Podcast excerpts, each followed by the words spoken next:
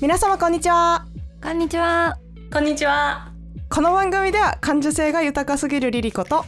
超絶ポジティブの望みが人生をより良くするためのヒントになる情報をお届けするトーク番組ですはい今週は前回に引き続きゲストに漫画家の宮舘みえりさんがいらしておりますおイエイこんにちは。漫画家のって言っていいのかわからんけど今回はちょっとあの漫画は全然関係ないトピックなんですけど今回も引き続きディンクスのお話なんですが前回周りのプレッシャーっていうお話までしたんだけど他にもディンクスならではの不安要素とかって多分あると思うんだけどやっぱりなんか将来の不安だったりとか、経済的な部分もそうだと思うしあとは老後のことだったりとかっていうのもやっぱり不安にはなっちゃうのかなって思っててやっぱりなんか子供を作る理由がその老後の不安を解消するっていうのはあまりにも身勝手だと私は個人的にちょっと思うんだけどただまあ老後を子供に面倒を見てもらいたいから子供を作るみたいな考えの人もまあいるとは思うからそもそもそういうのがないっていうその身寄りがないっていううん。っていうのはまあ不安の一つになるのかなっていうのとかあとはまあねダブルインカムとは言ったって年を取っていけばいずれリタイアする時が来るじゃん。まあ会社員の場合は特にそれが顕著だと思うけどそうじゃなくたって例えばまあ自分が労働力となってね、まあ、自営業とかやってるとしたらその自分の体が動かなくなったりしたらそこでちょっと途絶えちゃうっていう可能性もあるしうん。まあいろいろ不安要素はあると思うんだけどそこら辺に対してはどう思ってるのかなって。うんまあお金に関しては、あんまり今は考えられてなくって、うんまあ今はメインが旦那さんの収入で、うんうんその中で生活して、私は私でこう漫画描いて時々入ってくる収入が自分のお小遣いみたいな感じでうーん使ってたり貯めたりっていう感じなんだけど、だから老後子供がいないことでなんだろう金銭的に頼れる人がいないっていうのかな、っうんうんていうのは別に不安にも思ってないしそこはもともと自分たちで貯めたりやりくりしたりしてってうんうんうん過ごすべき部分かなって思ってるので、その点に関しては子供がいるとかいないとかは関係ないかなって思ってて、なるほどね。うん。で、老後、子供にお世話になるうん介護の問題とうか、んうんあとは旦那さんが先に亡くなっちゃうっていうケースも、うちは年の差婚で結構うん大いにあるとは思ってて、私が最後に一人になっちゃうなっていうのはちょっとあるんだけど、うんただ、子供がいたら確かにそこでつながりがあって、うんちょっと面倒を見てくれたり不安が解消されるっていうのはあるかもしれないけど、うんまあそうじゃない家庭も普通にあるとは思ってて、だからそ,、うんこでもやっぱり子供を当てにしてないというか、そうね。うんうん。産んだらその問題が解消されるっていうふうには思ってないから、うーんうん。うんこれ個人的な意見だけどうん。逆に負債っていう言い方だとかなり悪く聞こえるかもしれないけど今教育費もめちゃくちゃ上がってるから例えば子供をね大学まで行かせたい、ましてや例えば医大だったりとか大学院だったりとか留学したいってなったら莫大な学費がかかっちゃうわけだしまあそうじゃなくてもね子供を育てるのに1人2,000万かかるって言われたりするし、うそれとはまた別で自分一人のね老後の面倒を見るのにそもそも2,000万が最低必要みたいなのを国が言ったりしてるぐらいだからうん。まあとにかくお金がかかるんだよね子供を育てるにも老後を安泰に過ごすためにも。だから何にしてもお金かかるしむしろディンクスを選ぶ理由が経済的な背景があるとしたらやっぱり子供はお金がかかりすぎるから子供が求める水準の生活だったり教育っていうものを与えてあげられないからっていう場合もあると思うしうんうん、だからやっぱり介護とかもそうだけどさ子供がさ苦しくなっちゃう逆に子供を苦しめる理由にもなったりする可能性があるじゃんうんだからまあそこも若干金銭絡んでくるんだけどうん自分がお金あったらさ自分で介護施設に入所できるとかまあそういう対処も選択肢も増えるわけだけどお金がないとやっぱり世話してほしいっていう風になっちゃうっていうこともあるかもしれないしただまあうんどんどんどんどん経済先細りしていく一方だから今日本って残念ながらだからやっぱりこれから生まれてくる世代ってどんどんどんどんお金が必然的に稼げない持てない負債の方が多いみたいなもっと言うとなんか年金の話とかもそうだけどっていう子たちにさらに介護まで負担させるっていうのはあまりにもね苦行すぎるよねっていう考えに至るっていうのは私は一理あるなと思っててうんうん、まあでもさあの子供いようがさいまいが将来の不安っていうのは多分あると思う誰にでも、うんうんううんん、だって不透明なんだもんね誰もわかんないからさ、ううんんうん、だからまあディンクスだからとかディンクスじゃないからっていう話じゃない部分もまあ多分にあるとは思うけどでもやっぱりさそのディンクスっていう選択をするとさ経済的には余裕がある暮らしになりやすいとは思っててうんやっぱりその分さ老後の不安とかもさっきも言ったけどお金があると多少選択肢が増えるからそれで解消できるっていうのもあるからそういう意味では準備がしやすいっていうのはあるのかなって思うんうんう。うん、そうだね子供のために使うべきお金とかがやっぱり自分たちのうんうん貯蓄とかに回せたりはするから、うんうんうんうん、ちょっと不安が解消される気がする。うんう、うんんあとでも子供がさいると成長を見ていくことが楽しみの一つになったりするっていうのはあると思うんだけどうん、結局大人2人で暮らしてるとさ大人の成長って見えないじゃん。成長っていうのかもわかんないけどもはやだからある意味では刺激が少ないのかなっていうふうに思うんだけどうん、日常生活においてさそこら辺はどうなんもうすごく慣れちゃって何も思わないのか飽きたなとか思っちゃうことあるのかなとか。うん、うん。うちの場合は、うんまあ普通に夫婦二人で割と楽しく旅行行ったりとか、うんうんいろいろ経験しながら過ごしてるし、ううんんあと子供がいない分、うんまだ独身の同級生と本当に気軽に遊べるのね。うーん時間の拘束とかがなく、私はその実家が千葉にあって、千葉とか都内に友達とか家族がいたりして、うんその人たちと一緒に過ごす時間とかを、まあ普通に子供の心配とかせずに作ったりできるし、ううんんいろいろ漫画家同士の集まりとかも気軽に参加できるっていうのが、日々の刺激みたいになってるところがあるかなって思そっかそっかあとさ幸福度の話もちょっと調べたらう。うん。出てきたんだけどもディンクスって子供がいる家庭よりも幸福度が高い傾向にあるらしくてそれってなんでだろうって思ったんだけどやっぱりまあ時間的余裕と金銭的余裕がやっぱ大きいんじゃないかなって思ってうん。子供いるとね制約もただでさえ多いのにそれによって収入が減るとかさらにないじゃん自分の時間。うん。だからそういうのでもうやっぱり余裕なくなると誰だっておかしくなるじゃん。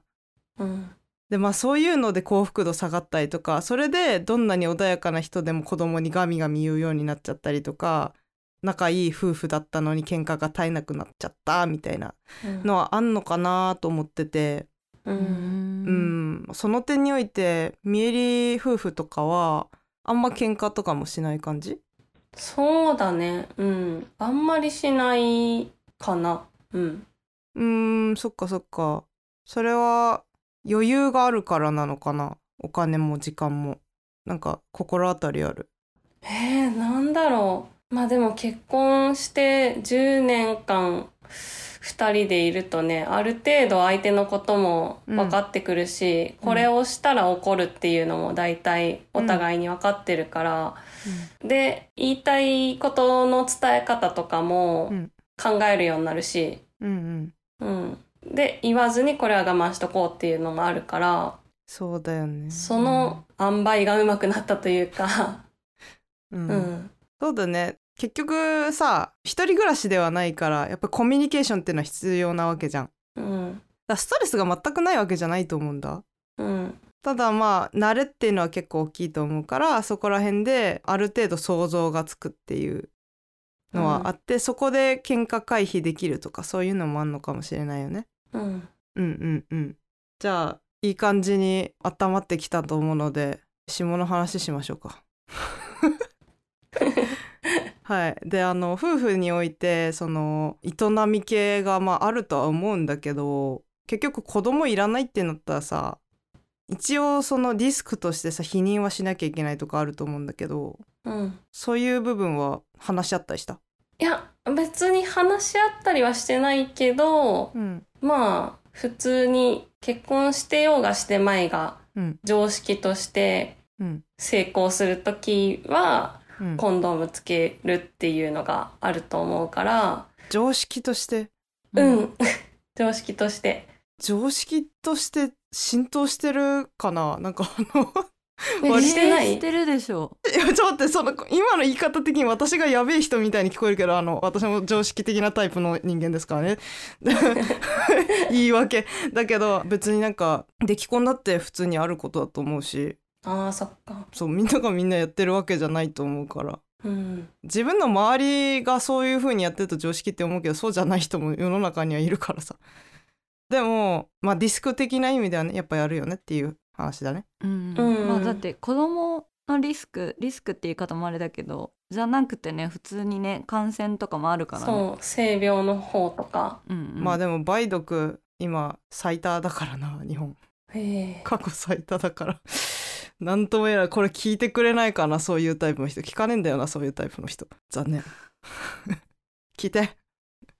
そうだからまあそこら辺のさ性教育の充実とかもね、まあ、国の仕事ではあるとは思うんだけど正直うんうんそうなおさら子供持たないってなったらさそこら辺の管理もよりしっかりしていかなきゃいけないかなとは思うしうんうんうんでも話は合わなかったんだ話し合わなかったけど、まうんあ普通にお互いその交際中から子供いらないよねっていう話意見は一致してたから、うんうん否認するっていうのはもう二人の中で当たり前だね、のうん、行為としてあって、うんうんそれは結婚後も変わらずっていう生活うんうんうんうんうんうんなんか子供いらないってなったらさすっごい正直な話さ女性だとさ毎月生理来るじゃんうんすごいだるくないだるいうんだって何の意味もなく毎月血だらだら流し続けんの嫌じゃんうんえ今もじゃあ特に何にも手は打ってないってこといや私は避妊プラス生理の月経症の緩和として、うんえっと、ミレーナを入れてますミレーナって何ですかミレーナは、まあ、避妊具でもあるんですけどうん子宮の中に直接 T 字型のうん挿入するときはただのスティックなんですよ棒状のを子宮の中に挿入してうんそれが形として開いて T 字に開くんですけどで、うんそこからまあ黄体ホルモンっていうホルモンが発生してうん普通月経ってあの子宮の壁がこうどんどん分厚くなってうんうんうんそれが排出されて生理っていう風になると思うんだけど、その壁が厚くならないもう薄いまま保たれるから生理が来なくなるっていうシステムみたいなのがミレーナでうんできるっていう感じです。ずーっとそのホルモンを出してる感じなんだ入れたら最長で5年間そのホルモンが出続けてうん生理が止まるまたは軽くなります。えー、5年も持つんだね長いしなんかでも体質によっては止まらないこともあるってことそうだね私の場合はほぼもう生理はなくってうーんうん、ただまあちょっと出血があるっていう人もいるとは思うーんそっかう、うんえそのミレーナってなんかリングって呼ばれてるやつとは違うってこといやあの多分それだと思います避妊リングうんうんうんうんうんとかって呼ばれてます、ああそういうことかそういうことかそのなんかいろんなメーカーが出しててその具体的な商品名の一つがミレーナってことって感じだったかなリングっていうのは聞いたことあってでもミレーナっていうのが初めて聞いたから、うえんそんなのもあるんだと思ったらなんか構造的に似てるなと思ってうんえこれやってると普通にセックスしてもうん。痛くないの痛くはない。うん。へえそっかまあでも子宮ってさらに奥だもんねうん。へえ婦人科行ってやるってこと、そう、入れてもらうひ先生に。痛かった、うん痛かった。あやだー 子供を産む痛みよりはマシそうだけどやだー そうね。うんう。うんん結局痛い思いするんだねうん。女性は、うん。だって何もしてなくてもまあ人によるだろうけど私も生理重いから毎月毎月痛えなってなるもんなうん。やだよねうん。ほんと生理で気分左右されるしさ女性ってかわいそううん。でそれ入れてから結構生活変わっただいぶ変わったね。入れて2年とか経つんだけどお、もうんう生理がないから、うん男性みたいな感じえで過ごせるの。もう生理の存在を完全に忘れられるからあ、ーうん当然温泉とか海、プールとかあはーいつでも行けるうし、いいんな私はすごく生理が重い方だったからそれでやってたバイトとかを寝込んで急にお休みしないといけなくなっちゃったりとかあいーう急な休みとかもなくなったし、うんうん、めっちゃいいマジやりたいそれいやめちゃくちゃおすすめ。子供欲しくないんだったらもうマジでやっていいと思ううんでもさやっぱりちょっと懸念点としては今はいらんけどうん5年後とか数年後、うん、やっぱりミレーナ外したいってなったらできんのそのまま外してうん、そしたらまた生理が始まって普通に妊娠できるようになるとかってこと、そうそうそうだから子供を考えてる人とかは外したくなったらもういつでも婦人科に行けば外してもらえるし多分その後も普通に生理が来て問題なく子供はできるはずミレーナ入れてるうちはうっかり避妊忘れてもじゃあ妊娠するリスクないってこと、ゼロではないらしくってうん子宮外妊娠うん、だったかな子宮以外で妊娠すんの あるよねでも私コウノトリで読んだ気がする、そうそ私そこら辺全然知らん人体すごう万が一妊娠した場合は子宮外妊娠になる確率が高いって言われてますって書いてあるねうんうん、でもなんか女性だからって言ってあんまりそのこういう知識ってなかったりするし私もそんなないからホルモンの話ギリ知ってるぐらいだからさ、ううんん一応なんか4つの時期に分かれてて気分が上下するぐらい、うんうん、ちなみにミレーナの副作用ってないの、副作用としてはうんまあ稀に不正出血とかがあったりうん、はするんだけどあんまりないんだよねあないのじゃあもうメリットばっかじゃんそうだね、じゃあもううんピルとか飲んでるよりもそれやってた方がいいぐらいだよねうん、そう。私は生理が重かったから、まずピルを飲み始めて、うん、生理をちょっとコントロールしてたんだけど、うんうん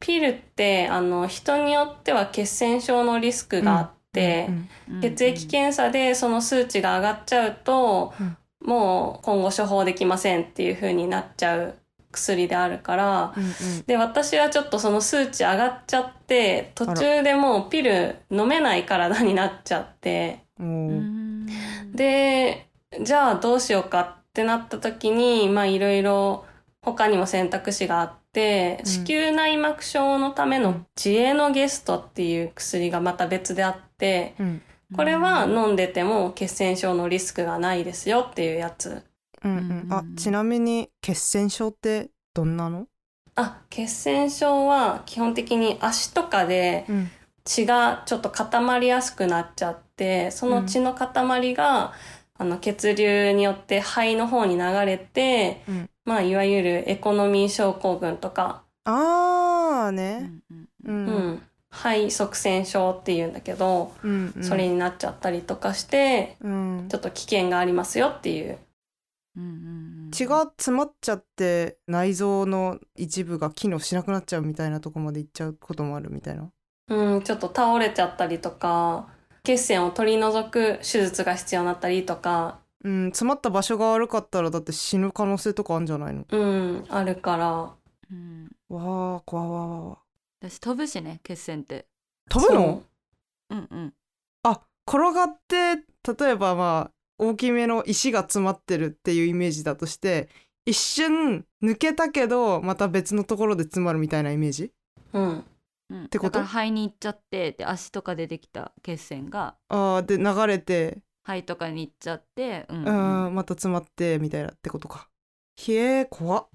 そうでも私も生理結構重い方だったけどピルはそういうリスクを聞いて怖くて飲めなかったのずっとうん。うん、なミレーナめっちゃ良いなって思ってただ入れるコストもあるだろうし、あちなみにコストどのぐらいなのコストは、私はその、月経困難症っていう、生理が重いから、それを軽減するために入れるっていうので、うん保険が適用になって、だいたい1万ちょっとかな。うんうんうんううんん。適用外の場合がそういうのがない場合ない場合だと1万5千円とかあ、もうちょっとかかったりするのかな。あでもそれぐらいで入れられるんだ保険適用外でもうんうん、うん、全然ペイできるぐらいの額だったうん。 10万ぐらいいくのかと思ったいやいや。確かにそっかそれで5年持つんだったらさ生理用品買うコスト考えたらさむしろコスパいいかもしんないよね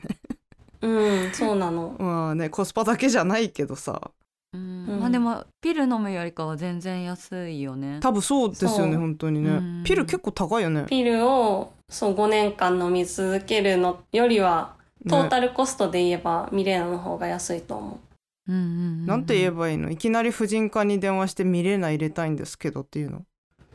まあ、まずはちょっと相談して自分の生理がどれくらい重いとか、うんうん症状によって月経困難症なのか、それとも子宮内膜症とか別の病気の予備群とかが隠れてうんうんうる、んその生理の重さなのかっていうのをうん調べてもらって、うんミレーナを挿入できる体かどうかっていうのをちょっと多分見てもらったりしないいといけないからうん、それでうん挿入っていう形になるかな。そうねなんかあの私も婦人科行くの怖いって思うタイプなんだけど結構うん生理重い人もいるだろうしむしろなんかすごく規則的に来る人の方が珍しいんではないかなって正直思うからうん不安がある時は婦人科に行ってとりあえず相談するっていうのは必要かもしんないね。ううんうんうん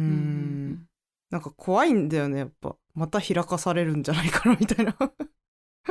まあ入れる時は開かされるだろうけどね、まあミレーナ入れるんだったらそうだけど、そうじゃなくても「はいじゃあ病院に来たんだったら一旦チェックしましょうね」つっていきなりなんかそういう風になったりするのかなって思って初心とかでも、うんうんそれに私はビビり倒してたっていう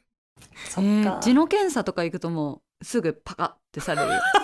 後ろの方地 バカパカまで行かないけど、うん、 え字は肛門か肛門科私肛門科なんて行ったことないですクレヨンしんちゃんでしか見たことない単語えー、マジかみんな結構いろんな病院にかかってるんだねうんじゃあ肛門科の話ここで出さなくてもよかったね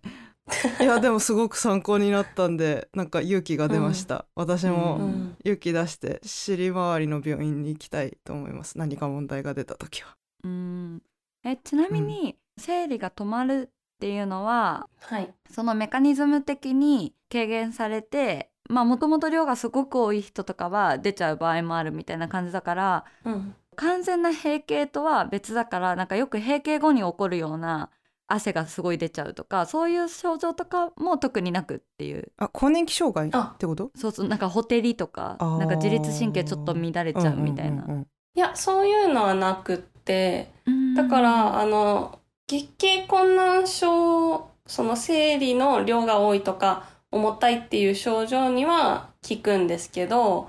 うん PMS っうんうんていう生理前にイライラしたりとうんうかん、気分が落ち込んだりとか、そういうのに効くかどうかっていうのはちょっと微妙なところ。うんですねあーなるほどなるほど、うんうんうんうんそっかそっか後半だいぶディンクスから離れてほぼほぼ生理の話になったけど でもまああのー子供持たないってなったら日には結構でかいパートなんじゃないかなとは思うからうん。ねめちゃくちゃメリットは大きかった。そうだよね、なんかまあん女性は特にさ生理って結構でかい部分だもんね生活の中でさ、間違ういない。ん。お金もかかるしさエネルギーもそうだしさすごく左右されるよねうん。私いつも在宅勤務だけどそれでも死にそうになってるもんわかる。私仕事中に床に突っ伏してることとかあるよみんなが見えないのいいことに、あ、全然あるよ。うんなんかもう布団から起き上がれなくて、とりあえずパソコンだけ開いて、なんかう腕だけ動かしてるみたいなのとかもある。そう私は一応いつも自分の顔が見えるような仕事の仕方してるからそれをもうできないんだけどうんでもまあたまに画面から外れてもう無理だっていう時は床に崩れ落ちてたりとかするしうん話しかけられた時もなんか本当に真相な顔で「あそうですねそこはこうやって」みたいなそんな喋り方になってた時もあった。ううんん。んあまりにきついから上司にもう12時間ちょっと休んでいいですかって言ったこともあったしうんうんうん。それは結構やる。あ本当結構だから、うん生理はでかいから妊娠するしないもそうだけど自分のね体調だったりとか健康の面でもやっぱりいろいろと考えていきたい部分ではありますよね。うん。 うん、ということでまあどっちかっつうと女性の皆さんに聞いていただきたい内容になったんですけども あとみえりはなんか最後の決め台詞とかありますか決め台詞伝無茶ぶりすえぎる。たいこととか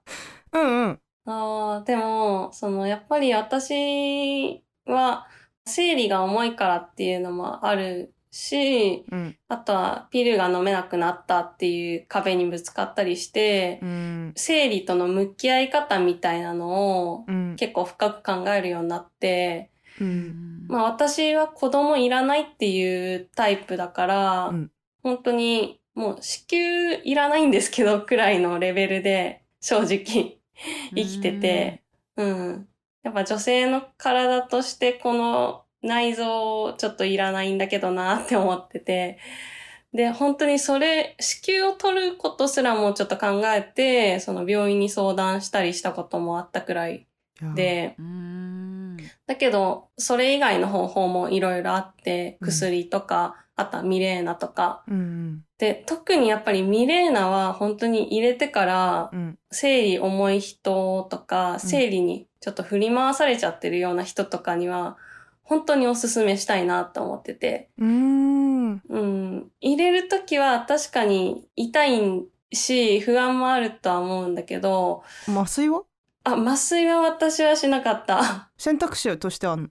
いや、ないんじゃないかなあマジかあるとこもあんのかなわかんないけうど。んただやっぱり出産したことない人ってその子宮の入り口がちょっと狭いから、うんそこを通るときにすごい痛みを感じて、生理痛のすっごい重いバージョンの痛みきついえ。が出ちゃうっていう感じで。想像しただけで痛かったで、私も入れた後しばらく動けなくって、なんかえー30分くらいじんじん痛みが続いたんだけど、そんな痛いんだううん。ただでも入れてからやっぱり生理から解放されたのはすごい生活の中で大きいし、うん休んじゃって職場に迷惑かけるとか、自分の予定が狂っちゃうっていう日もなくなったし、うんだからすごい大きいなと思って。そうだねうん。まあ望まない妊娠をしちゃう若い子とかもいるしさそれこそさっきうのん常識的な避妊すらしないっていう子もいたりとかするだろうしそれは知識が足りないのかもしれないけどなんかまあそういう意味でもそういうの入れてるだけでだいぶリスクがね削減できるというか。うん。だしそうコンドームは男性側がする避妊って感じだけど、ミレーナに関しては女性ができる避妊っていううんそうだね、感じだよね。うんうんだからまあ男性側が必ずしもやってくれるとも限らないしね相手によっては。だかうら、んうん、選択肢の一つとしてはあこういうのもあるんだぐらいは知っとくといいかもしれないですね。うんうんうん。じゃあ今回は以上でよろしいでしょうか。はいみえりも今回2回ゲストで来ていただいてありがとうございました。ありがとうございました。普段はミエリ少女漫画家として活動してるからミエリの漫画が読みたい人とかもっと知りたいっていう人のために説明欄にリンクも入れとくのでよかったら見てみてくださいそして最後までお付き合いいただきありがとうございましたありがとうございましたこのエピソードであなたが得たヒントや感想を人生のヒントタグで教えてくださいお願いします Spotify の場合は概要欄からも書けます番組の Twitter、Instagram もやってますぜひフォローしてください自腹運営中の我々を運営したいという方からの投げ銭もお待ちしております詳しくは説明欄で最後に質問や要望などがありましたら lifehints.podcast.gmail.com またはお便りボックスまでご連絡くださいそれではまた次回のエピソードでお会いしましょう皆様良い一日をお過ごしくださいさよならバイバーイイ